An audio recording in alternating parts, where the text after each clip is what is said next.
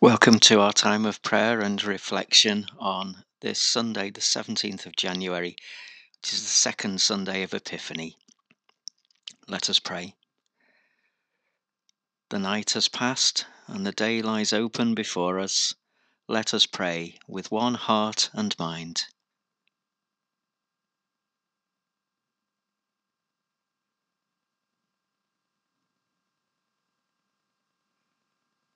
As we rejoice in the gift of this new day, so may the light of your presence, O God, set our hearts on fire with love for you, now and forever. Amen. And so we listen now to a song which reminds us that however we feel and whoever we are, Christ longs to meet with us, and in this time of prayer and reflection, this is our touching place. Christ is the world in which we move, Christ to the folk we summon to love.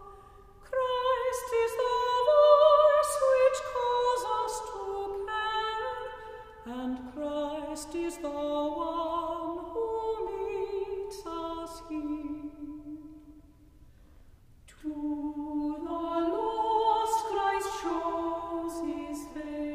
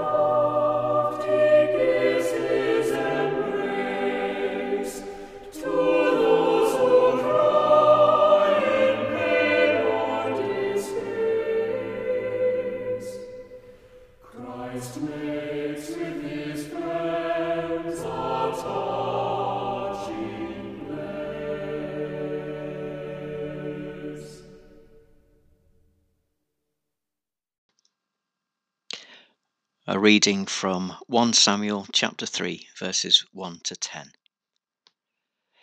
Now the boy Samuel was ministering to the Lord under Eli. The word of the Lord was rare in those days. Visions were not widespread. At that time Eli, whose eyesight had begun to grow dim so that he could not see, was lying down in his room. The lamp of God has not, had not yet gone out, and Samuel was lying down in the temple of the Lord where the ark of the Lord was. Then the Lord called, Samuel, Samuel, and he said, Here I am, and ran to Eli and said, Here I am, for you called me. But he said, I did not call, lie down again. So he went and lay down. The Lord called again, Samuel. Samuel got up and went to Eli and said, Here I am, for you called me. But he said, I did not call, my son, lie down again. Now Samuel did not yet know the Lord, and the word of the Lord had not yet been revealed to him. The Lord called Samuel again a third time, and he got up and went to Eli and said, Here I am, for you called me.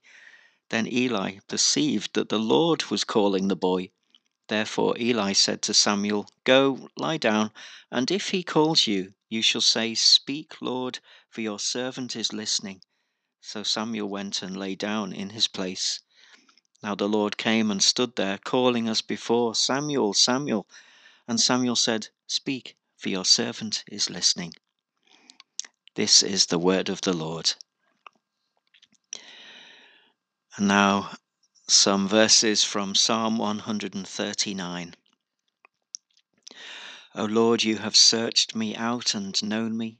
You know my sitting down and my rising up. You discern my thoughts from afar. You mark out my journeys and my resting place, and are acquainted with all my ways. For there is not a word on my tongue, but you, O Lord, know it altogether. You encompass me behind and before, and lay your hand upon me. Such knowledge is too wonderful for me, so high that I cannot attain it. For you yourself created my inmost parts. You knit me together in my mother's womb. I thank you, for I am fearfully and wonderfully made. Marvellous are your works, my soul knows well. My frame was not hidden from you when I was made in secret and woven in the depths of the earth. Your eyes beheld my form as yet unfinished. Already in your book were all my members written, as day by day they were fashioned, when as yet there was none of them. How deep are your counsels to me, O God! How great is the sum of them! If I count them, they are more in number than the sand, and at the end I am still in your presence. Amen. And a reading from the Gospel of John, chapter one, verses forty-three to fifty-one. Jesus decided to go to Galilee. He found Philip and said to him, Follow me. Now Philip was from Bethsaida, the city of Andrew and Peter. Philip found Nathanael and said to him, We have found him about whom Moses in the law and also the prophets wrote, Jesus, son of Joseph from Nazareth. Nathanael said to him, Can anything good come out of Nazareth? Philip said to him, Come and see. When Jesus saw Nathanael coming towards him, he said of him, Here is truly an Israelite in whom there is no deceit. Nathanael asked him, Where did you come to know me? Jesus answered, I saw you under the fig tree before Philip called you. Nathanael replied, Rabbi, you are the Son of God, you are the King of Israel. Jesus answered, Do you believe because I told you that I saw you under the fig tree? You will see greater things than these. And he said to him, Very truly I tell you, you will see heaven opened and the angels of God ascending and descending upon the Son of Man. This is the gospel of the Lord.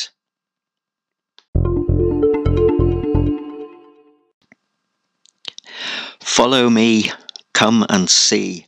A talk for the second Sunday of Epiphany. Last week's talk, if you remember it, might have been subtitled, Can Anything Good Come Out of Crosby, which is my hometown? And please substitute here the name of the place you come from. Can anything good come out of there? For that talk was about the deep wells from which we can draw to sustain and affirm ourselves, particularly through testing times, the deep resources of all that has been given us by family and community and our faith through all the years of our lives. When we're feeling alone or adrift, we have all these riches to draw on. All we need is a little gentle, prayerful self-discipline to reach down to recover them. And to remember that, of course, plenty of good can come, has come, from that deep place where we have been formed. Today's Gospel reading invites us to think a little more about the faith aspect of this.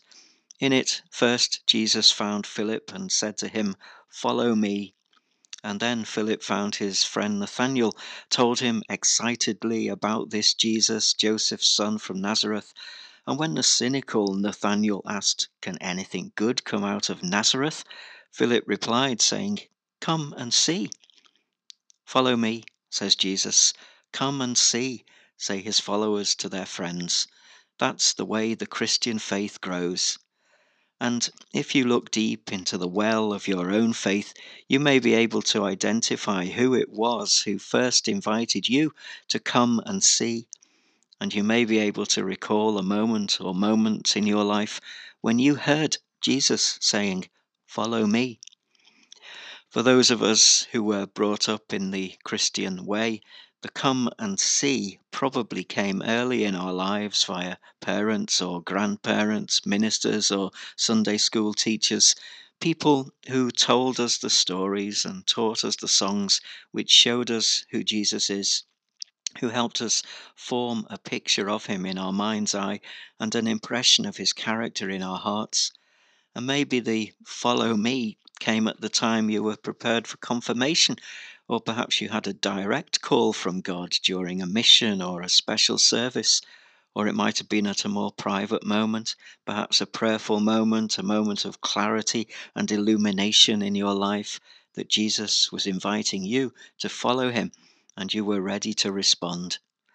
Others might say, "I've never had a direct call like that, but every week in worship, when I am sent out in Christ's name to love and serve the Lord, I go and try my best to do that."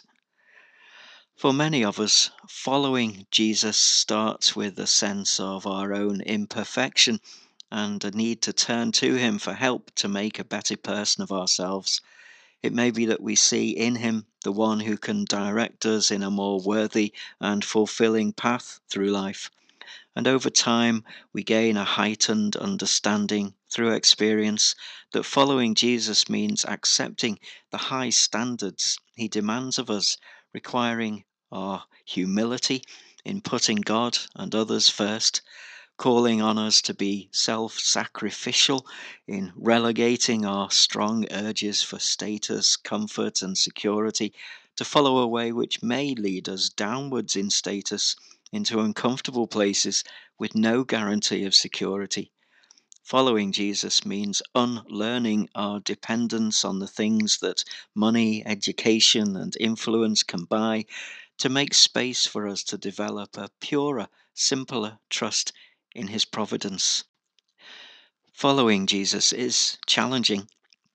The philosopher Julian Baggini, in his recently published book called The Godless Gospel, looks into Jesus' teachings from an atheist's point of view and discovers, in his words, a belief system which goes against the gentle image of Jesus as an advocate of homely moral truths that we can all warmly and easily embrace.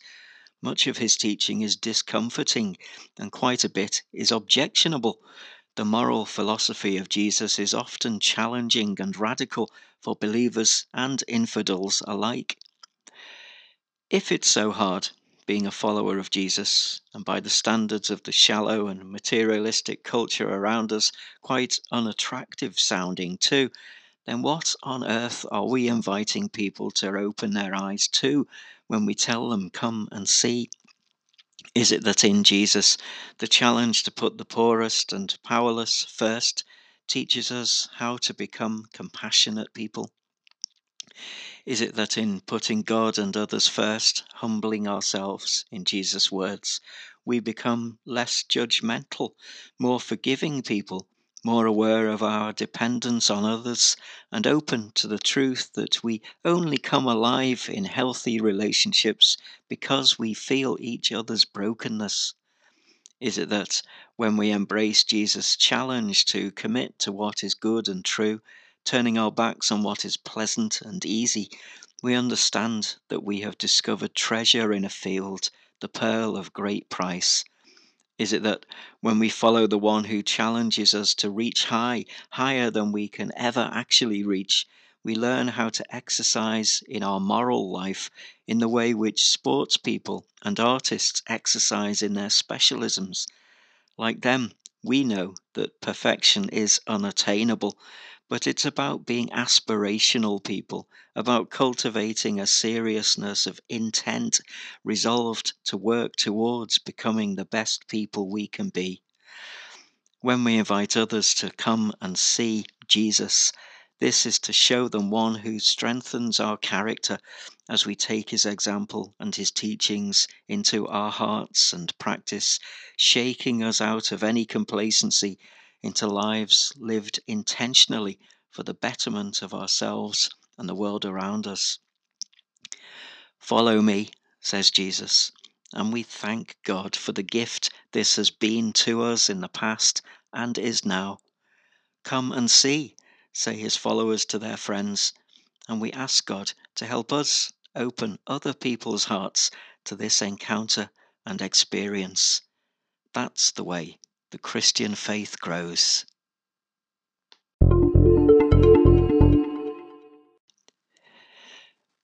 Let us pray.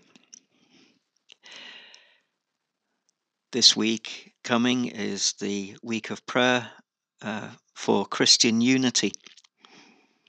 So we take a moment to think of our fellow Christians around us locally, in our own churches and our sister churches,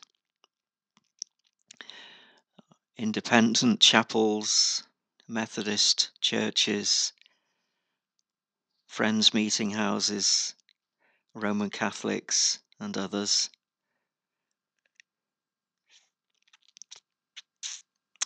We are all seeking the simple aim of following Jesus and inviting others to come and see what that means for them.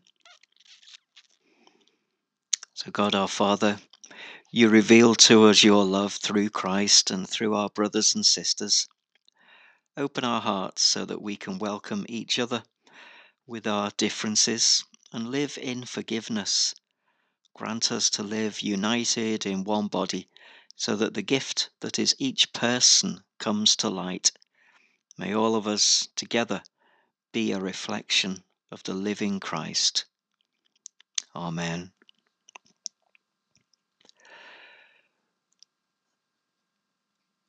In our prayers this week, we are conscious of news that has come this week that over three hundred fifty million Christians, one in eight of all Christians throughout the world, face high levels of persecution and discrimination because of their faith.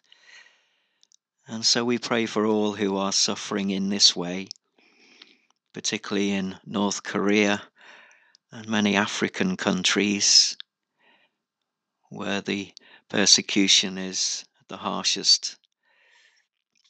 And we pray for all those seeking to advocate for and to protect them, including the organisation Open Doors.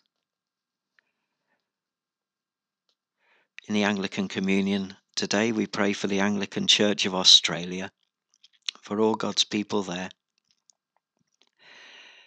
We pray for our own community. We take a moment to think of those we know who are struggling at the moment. We pray for those who are in ill health or undergoing treatment at this time, for Eric Mason, Jane Lodge, George Greenbank, Robert Hurd and Joan Robson amongst them. And in this moment of silence, we offer the names of others to God.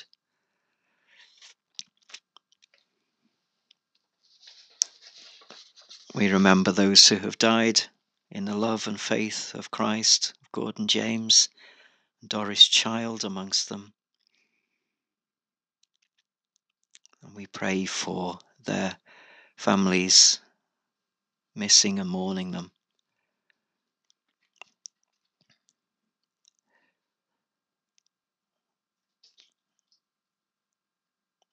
Lord, in your mercy, hear our prayer. Almighty God, in Christ you make all things new. Transform the poverty of our nature by the riches of your grace, and in the renewal of our lives make known your heavenly glory. Through Jesus Christ, your Son, our Lord, who is alive and reigns with you in the unity of the Holy Spirit, one God, now and forever. Amen. We join together in the Lord's Prayer. Our Father, who art in heaven, hallowed be thy name. Thy kingdom come, thy will be done, on earth as it is in heaven. Give us this day our daily bread, and forgive us our trespasses, as we forgive those who trespass against us. Lead us not into temptation, but deliver us from evil. For thine is the kingdom, the power, and the glory, forever and ever. Amen. As we listen to this song, let us hear the words of Jesus saying to us, "Will you come and follow me?" Will you come and follow me if I but call your name? Will you go where you don't know and never be the same? Will you let my love be shown? Will you let my name be known? Will you let my life be grown in you and you in me? Will you leave yourself behind if I but call your name? Will you care for cool and kind and never be the same? Will you risk the hostile stare? Should your life attract or scare? Will you let me answer prayer in you and you in me? Will you let the blinded see if I but call your name? Will you set the prisoners free and never be the same? Will you kiss the leper clean and do such as this unseen and admit to what I mean in you and you in me? Will you love the you you hide if I but call your name? Will you quell the fear inside and never be the same? Will you use the faith you found to reshape the world around through my sight and touch and sound in you and you in me? Lord, your summons echoes true when you but call my name. Let me turn and follow you and never be the same. In your company I go, where your love and footsteps show. Thus I'll move and live and grow in you and you in me.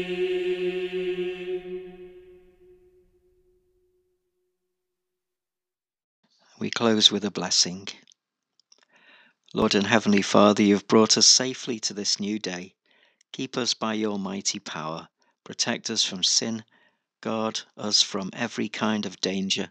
And in all we do this day, direct us in the fulfilling of your purpose. Through Jesus Christ our Lord. May the Lord bless us and keep us. The Lord make his face to shine upon us, be gracious to us. The Lord lift up his countenance upon us and give us peace. Amen.